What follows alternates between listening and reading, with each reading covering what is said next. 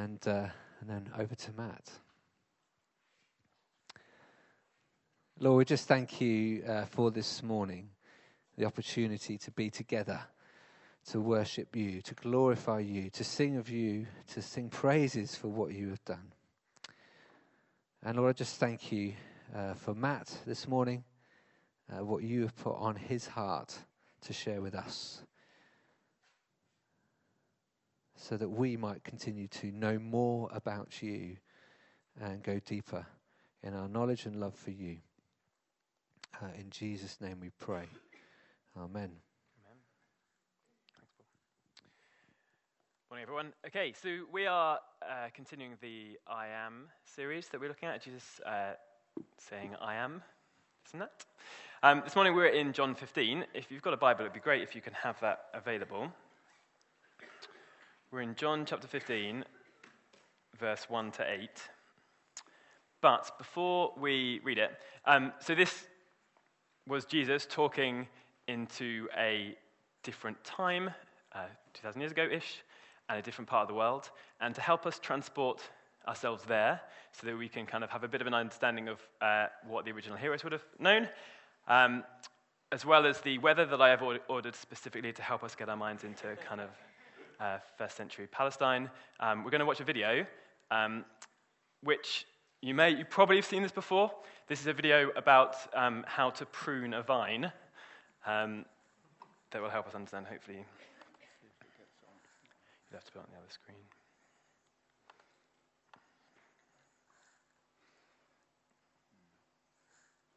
You need to unfull screen first.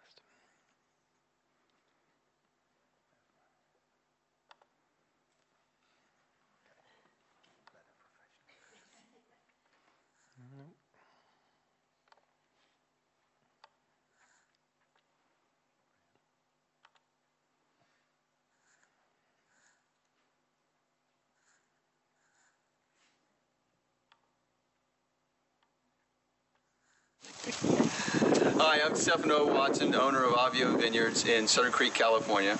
Uh, this time of year, we're busy pruning the vineyard. And uh, in terms of winemaking, the pruning really is the most important part of the winemaking process. Because what we do in the vineyard here at the beginning of the year is, has huge ramifications on the quality of the wine that we're making. Want to start off first with is really defining what uh, the parts of the grapevine of what we've got. We've got the, the trunk, and then we've got the cordons, and there's really, you know, or the arms. And there's, on this system, there are two arms because it's a dual cordon trellis system. Coming out of the cordon then are the spurs, and then from the spurs, we have the canes, and that's where the grapes come off of, is on the canes each year. And so what we're doing now is grapes only come off of second year wood, we call it. So we have to prune back last year's wood so we can get new grapes on this right now. So what we're looking for off of each spur is to prune down to one cane, and on each cane we prune to two buds. Each bud will then grow into a cane itself, and each cane then has two clusters. All right, so here's the spur. And so from last year, this is last year's wood, or the year before last. And then where we pruned, we wound up getting one cane coming off of here, which was originally was a bud, and then this one here. So this year we want to go down to one cane. We prune there, and there's one bud at the base and one bud here and we prune here. Then this bud will turn out to be a brand new cane for this year, and one will come off here at the base and come on up, and each cane will produce two clusters of grapes. So that pretty much wraps up on how what we do for uh, pruning in the vineyard. Um, as I said, you know the work that we do out here really is about the quality of the wine that we make later on. Uh, we have 30 acres of grape here, a little over 12,000 vines. Uh, you can see it takes a little bit of thought and a little bit of process to get it done. It takes on average about 500 man hours to prune the entire vineyard. So thank you very much. This is Stefano with Avio Vineyards. Okay, so for those who aren't regularly pruning grapevines among us, um, hopefully that gives you at least a glimpse of um, the kind of understanding that the people who heard this, um, what Jesus said, would have originally thought. They'd have been au fait with this, they'd have known about that, how you prune grapevines and stuff. Okay, let's dive into the Bible. We'll read John 15, 1 to 8. So here um, in John, we have Jesus talking to his disciples, um, and you know, he is deliberately using a picture that they would, they would understand. So let's dive in. So John 15, verse 1. I am the true vine, and my Father is the gardener. He cuts off every branch in me that bears no fruit, while every branch that does bear fruit, he prunes so that it will be even more fruitful. You are already clean because of the word I've spoken to you. Remain in me, as I also remain in you. No branch can bear fruit by itself, it must remain in the vine. Neither can you bear fruit unless you remain in me. I am the vine, you are the branches. If you remain in me and I in you, you will bear much fruit. Apart from me, you can do nothing. If you do not remain in me, you are like a branch that's thrown away and withers. Such branches are picked up, thrown into the fire, and burned. If you remain in me and my words remain in you, ask whatever you wish, and it will be done for you. This is to my Father's glory, that you bear much fruit, showing yourself to be my disciples. So Jesus says, I am the true vine, and my Father is the gardener. He's not just saying, I am a vine. This isn't just a metaphor. He's saying, I'm the true vine. So when he says this, what's he referring to? So, what would this, I'm the true vine, have meant to his original hearers? So, Israel, the, the Jewish nation, the people of God of the Old Testament, were described as a vine a number of times. And this uh, would have been in the minds of the original hearers, the disciples, like Israel. The vine, it's Israel, it's the people of God. Um, let's dive over to Psalm 80. You can look it up if you want, um, or I will read it. In Psalm 80, verse 8, um, we hear this about God. You transplanted a vine from Egypt. You drove the nations and planted it. You cleared the ground for it, and it took root and filled the land. The mountains were covered in its shade, the mighty cedars with its branches. Its branches reached as far as the sea, its shoots as far as the river. So there you have Israel described as this vine that God transplanted from Egypt when he brought the people out of Egypt and planted it. He cleared the ground and it filled the land. And then over in Isaiah 5, um, this picture of Israel as a vineyard or a vine is picked up again. Um, and we'll hear what's said. So this is, uh, yeah, Isaiah 5, verse 1. I will sing for the one I love a song about his vineyard. My loved one had a vineyard on a fertile hillside. He dug it up and cleared it of stones. He planted it with the choicest vines. He built a watchtower in it and cut a wine press as well. Then he looked for a crop of good grapes, but it yielded only bad fruit.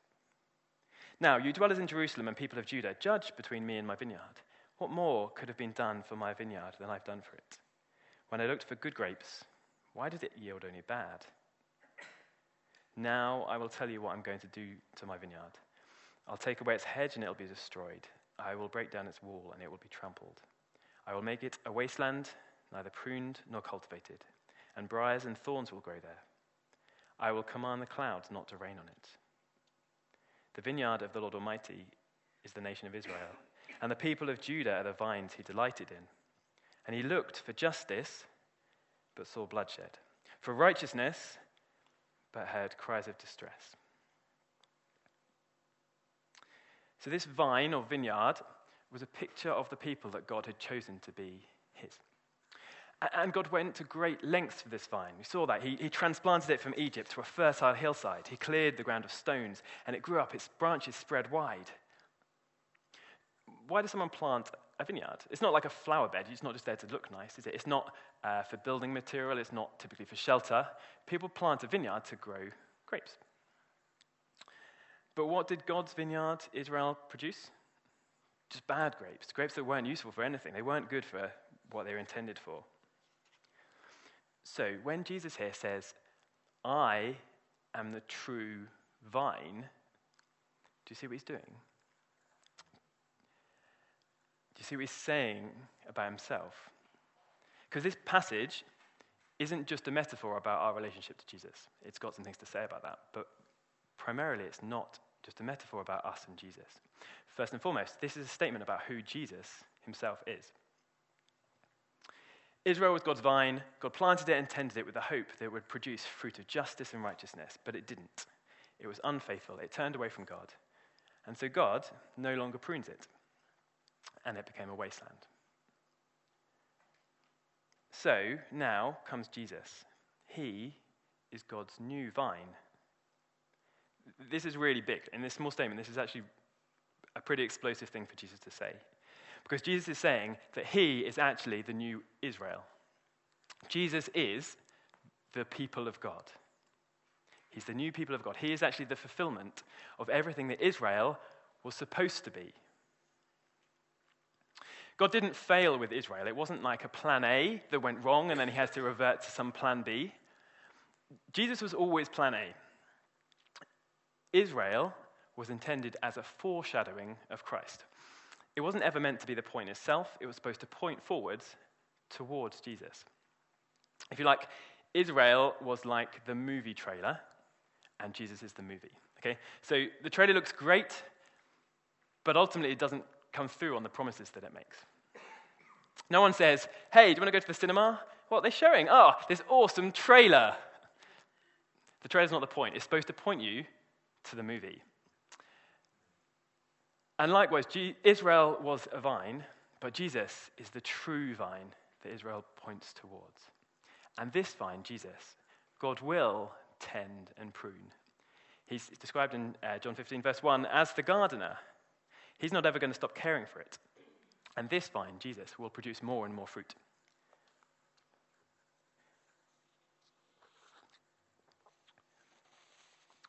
God's intention for his people has always been to produce fruit.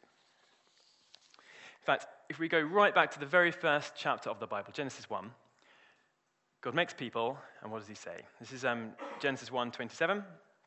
So God created mankind in his own image. In the image of God, he created them, male and female, he created them. God blessed them and said to them, Be fruitful and increase in number.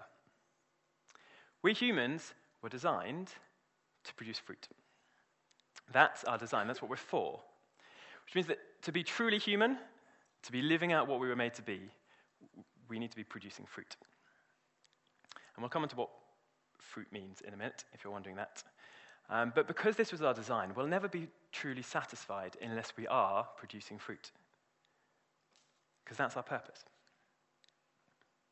Okay, what is this fruit? Let's have a little think about what that might mean. I think there's some uh, clues. I think um, the fact that Adam and Eve were told to be fruitful means that whatever this fruit that we are supposed to bring forth is, it's got to be something that makes sense when there isn't sin. So it's not just a response to sin, um, it's, it's, we are to do this in a world that was perfect and sinless. Back then it was. Um, so, whatever this fruit is, it can't be just something, like just something like telling people about Jesus to be saved. I'm not saying it's not that, but it kind of can't be slimmed down to just something that only makes sense in response to sin. Um, okay, so Israel was told to bear fruit as a nation, planted a vineyard to bear fruit. So this fruit, again, must be something that makes sense on, a, on an, an individual level, level, like Adam and Eve, but also on a corporate level. So, as a nation or as a church or a community, we can bring forth this fruit. And also, as bearing fruit is God's intention for all people, it can't be just like one specific thing, and it can't require some specific ability or skill. And I think it's this um, the bearing fruit means that what, in whatever situation or place that you're in, it's bringing the rule and image of God to bear on that situation. It's bringing the rule and image of God to bear. So, this fruit might take many forms, um, whether you're old or young, extrovert or introvert, whether you have disabilities or none, whether you interact daily with thousands of people or just caring for one. You can produce fruit in all those situations. You can bring God's life and goodness to bear in those situations, to live out the life that God has in Himself there. That's what Adam and Eve were called to do, to be God's uh, God's people ruling the world after God, bringing out his life, same Israel, and same, I think, for us.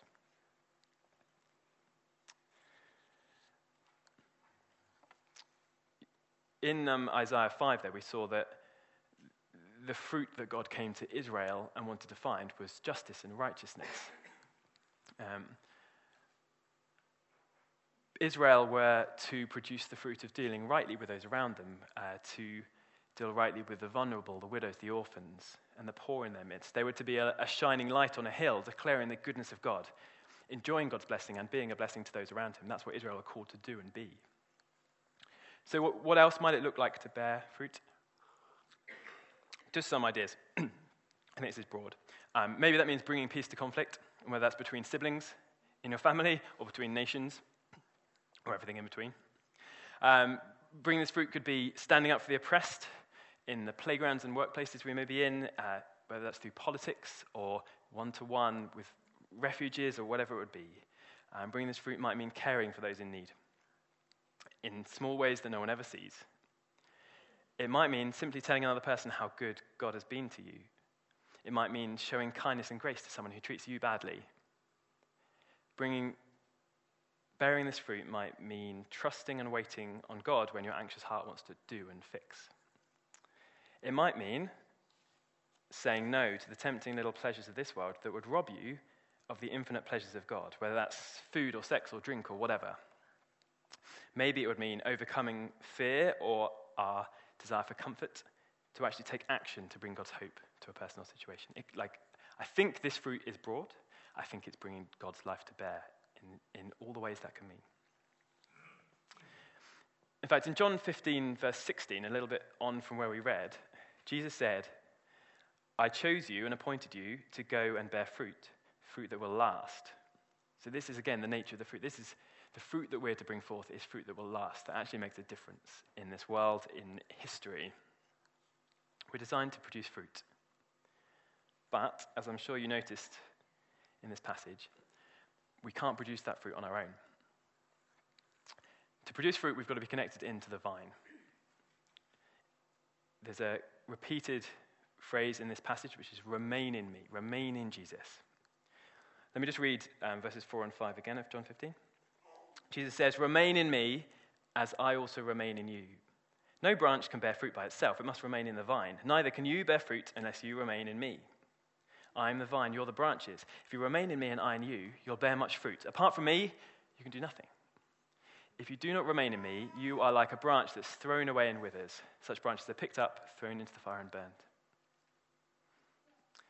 So it's always been true that humanity can't be fruitful apart from Christ. That's true with Adam and Eve, it's true for Israel, it's true for us.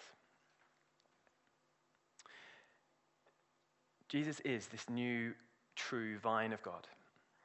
And the Bible tells us that by faith, all who believe in him are joined to him. They're grafted on to be one of his branches of his vine.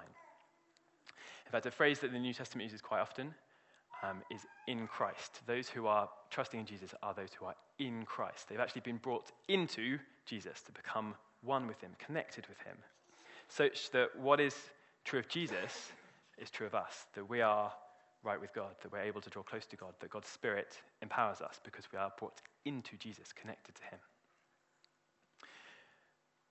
So, just firstly to note that we, we don't get joined to Jesus by our own doing. This is something that God does. Um, if you believe in Jesus, by the faith that God gives you, God joins you to Jesus. That's how you get there. We're grafted on. And I just want to say that whilst this passage is talking to those who are there, who are joined to Jesus, if that's not you today, then Jesus is, is inviting you into this today. Uh, Jesus is saying, whoever you are, whatever you've done, that you're welcome. And Jesus is saying, come to him, trust him with your life, and you also can be included with this. There's no exclusivity, there's no, um, there is no one who is not welcome to come to Jesus and be joined to him, and for this to be true of as well, because it's not about us, it's about him. So Jesus says to those who are connected to him, he says, remain in me. Remain in him. What does that look like? What is remaining in Jesus? So, verse 4 says, Remain in me, and I will remain in you. Jesus is there giving an instruction.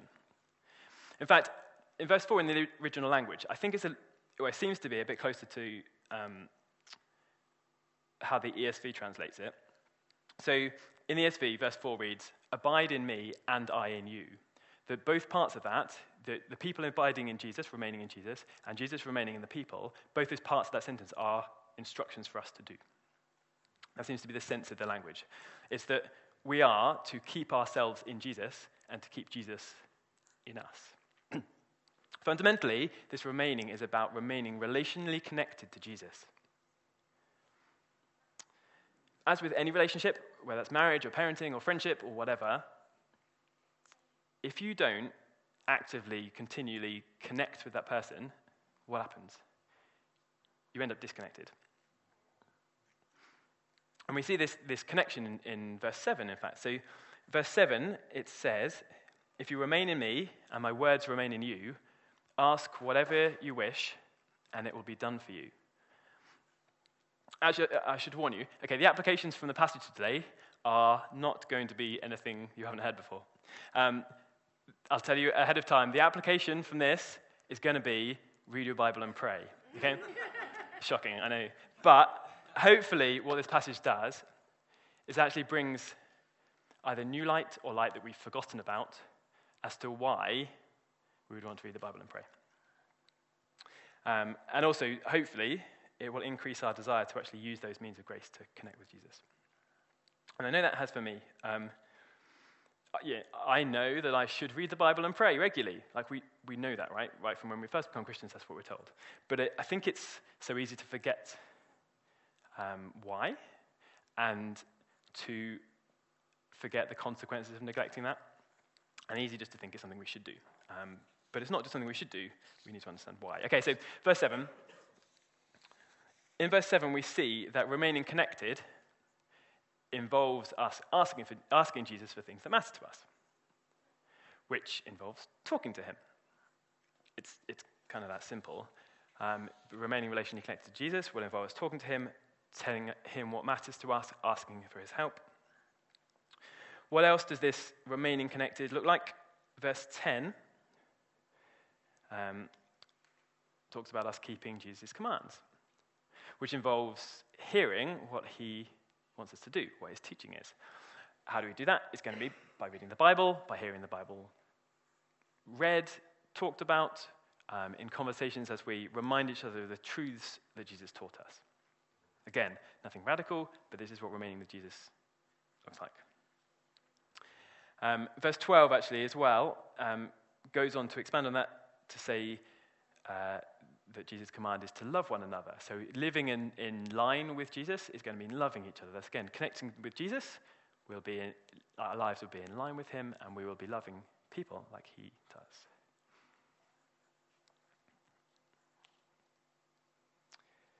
In this passage, there, there's an invitation and a warning, but there's not a burden. So I think you could come to this passage and and potentially feel burdened by it.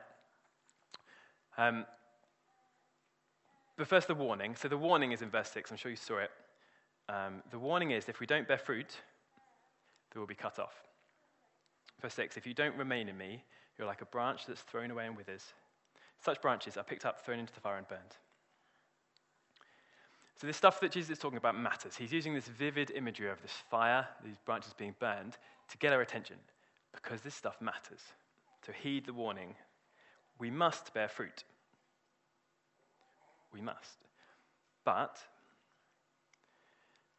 this isn't given to us as a burden. And if you've come away from this passage feeling burdened, then I've failed and you've missed the point. Um, Because this passage calls us to take action. But what is the action that this passage calls us to take? It's not to go and bear fruit. That's not what we're told to go and do. The action we need to take is to remain in Jesus.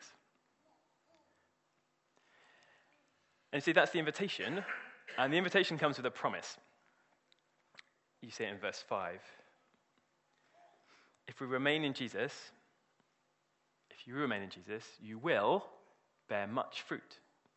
If you remain in Jesus, you will, will, promise, will bear much fruit. Because it's not dependent on you, it's not dependent on whatever innate talents or abilities you have or don't have It's dependent on Jesus the vine. And this is great news for those of us who are very aware of how weak we are. Um, your ability to bear fruit in your life, to bear fruit that lasts, that matters, that makes a difference to the world, that is an outworking of your true humanity, that's not down to you, it's down to you being connected to Jesus. Okay, as a picture, picture two branches on a vine. Got it? Good. Right, one is nice and thick and strong looking, and one's really feeble and weak. Okay, now imagine that thick, healthy looking branch kind of anthropomorphizes, as one does in an illustration, and decides he doesn't need the vine anymore. He's going to go off in another field and do the grape growing thing himself. Come harvest, you look at the thick, strong looking branch lying in the field on its own. Any grapes? No grapes. You come to the weak branch that stayed connected to the vine. Grapes. Because this saying of Jesus isn't a burden, it's an invitation with a promise. It's simple stay connected to Jesus, and you will bear fruit. And another part of this promise is that when we stay connected, God's going to do something. God, the gardener, will prune us to make us into stronger branches. So, um, in another one of the videos that I watched about vine pruning, as one does, um, the man in this other video was saying that um, if they are pruning and the, uh, the vine branch is weak, what they do is they prune it to leave fewer buds on it, um, so that the branch isn't trying to grow more grapes than it can sustain and cope with. So that way, by pruning it shorter, it may only produce a single cluster of grapes, but if they didn't do that pruning, it will attempt to produce all these grapes, and none of those grapes will be any good. in verse 1, uh, Jesus says, My Father is the gardener. He cuts off every branch in me that bears no fruit, while every branch that does bear fruit, he prunes. And then he goes on to say, You already, you are already clean because of the word I've spoken to you. Which initially seems weird. He just switched from pruning, talking about them being clean because of word. There's a helpful little footnote in the NIV actually on verse 2, um, which says, The Greek for prunes also means cleans handy. Okay, so that helps us see the link here. This cleaning is the same as this pruning, right? So the Father prunes, Jesus says, You've been pruned by my words. Okay, that helps us to see kind of what this pruning is like, how it works. So at least one of the ways that the Father prunes us is by Jesus' word, his teaching. Which, which really you know, is the whole Bible, ultimately. That Jesus' teaching is, is the Bible. Which makes sense, right? We, to bear fruit, we need to stay close to Jesus, remaining in him, and let his words remain in us. By listening to and acting on Jesus' teaching in the Bible, we will be pruned by that process and will produce fruit.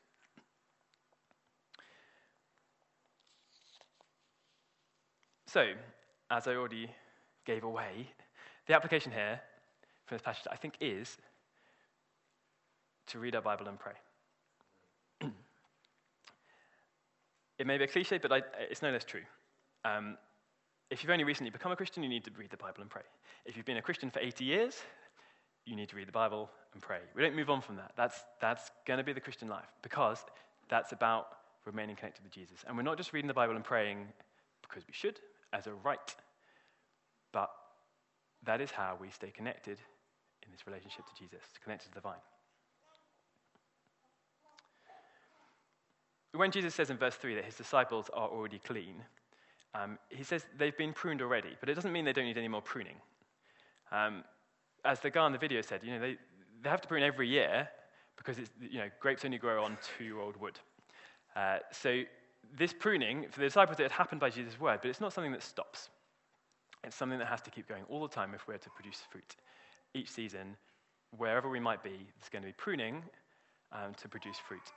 So it's something we should expect. We should expect that as we stay connected to Jesus and are and immerse ourselves in God's word in all the means that can come, by, by talks and reading and reading books, Christian books, and with Christian friends, that actually God will change us via that process, and that will keep going, even when you are, however old. Um, that's still what God's going to be doing. Don't move on from that. So hopefully, this passage can help us to see why we need to keep reading our Bible and praying, and warn us that if we're not actively staying connected, we will become disconnected whether a gradual drifting over time or, you know, sometimes it can be more sudden, but we will. And when we become disconnected, we'll cease to bear fruit and we will become worthless. We will not be fulfilling what we were made to be as humans. So, don't take your connection with Jesus for granted. Um, actively connect. Like, otherwise, one day you'll find yourself disconnected. And the promise here is that we can be truly human. We can be what we are made to be. The only place to be that is in Jesus. We were all made to bear fruit, fruit that will last. And that you can produce fruit that will last by connecting, staying connected to Jesus, because it's Jesus' power. It's the Holy Spirit working through you that will ha- make that happen in your life. So, however much you feel like you are not able to produce fruit that makes any difference, in whatever situation you feel you're in, listen to this. Like, if you connect to Jesus, you will produce fruit. That's a promise. And he keeps his promises. So, here we see Jesus. Jesus says, I am the true vine. Jesus, the new Adam, the new humanity, he's the only one who lived a fully human life. And we, if you are trusting in Jesus this morning, you have been brought into that life of Jesus. And there's a promise all who are in Christ will bear fruit to the glory of the Father. So remember the, the invitation with the promise, the warning, and not the burden. Let's, let's stay remaining, remaining in Jesus, and we will bear fruit. awesome. Let's, how are we doing on time? Cool. Um, I will just pray for us, and then let's just have a couple of minutes um, for you just to kind of process this and think if there's anything actually maybe you need to talk to God about connecting with Him or about trusting Him to be producing fruit in your life, whatever that may be. Let's have a couple of minutes just to kind of embed this in us and remember, um, yeah, what Jesus said. Let me just pray and then we'll do that. Lord Jesus, thank you that um, you are the true vine, that you are uh, the true human, and we have been connected to you such that all that is true for you is true for us. Thank you that you have a purpose for us, which is to bear fruit, and thank you that you are the one that empowers that. I pray for each person in this room that we would remain in you, that we would actively be connecting to you by the means that you've given us through your word, hearing your teaching, speaking to you in prayer. I pray for your Spirit's help in doing that. And I pray that such fruit would come through our lives to the glory of God the Father. Um, that we would be amazed by that, that others would be amazed by that, and that, that your work in this world, in all the things you're doing, um, would happen through our lives. In Jesus' name, amen.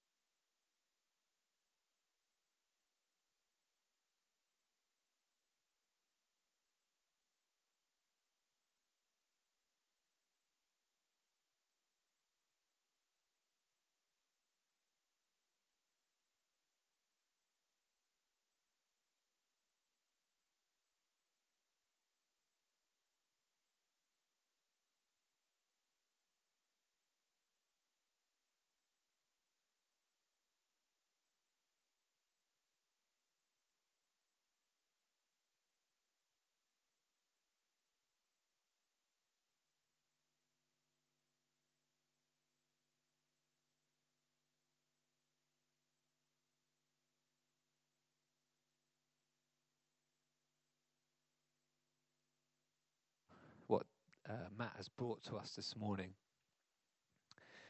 Uh, I love the fact that I, too, have gone deeper in that knowledge of who you are, the true vine. Thank you, Lord, for speaking to us about that. But that simple application read your Bible and talk to me. And that will mean relationship with me.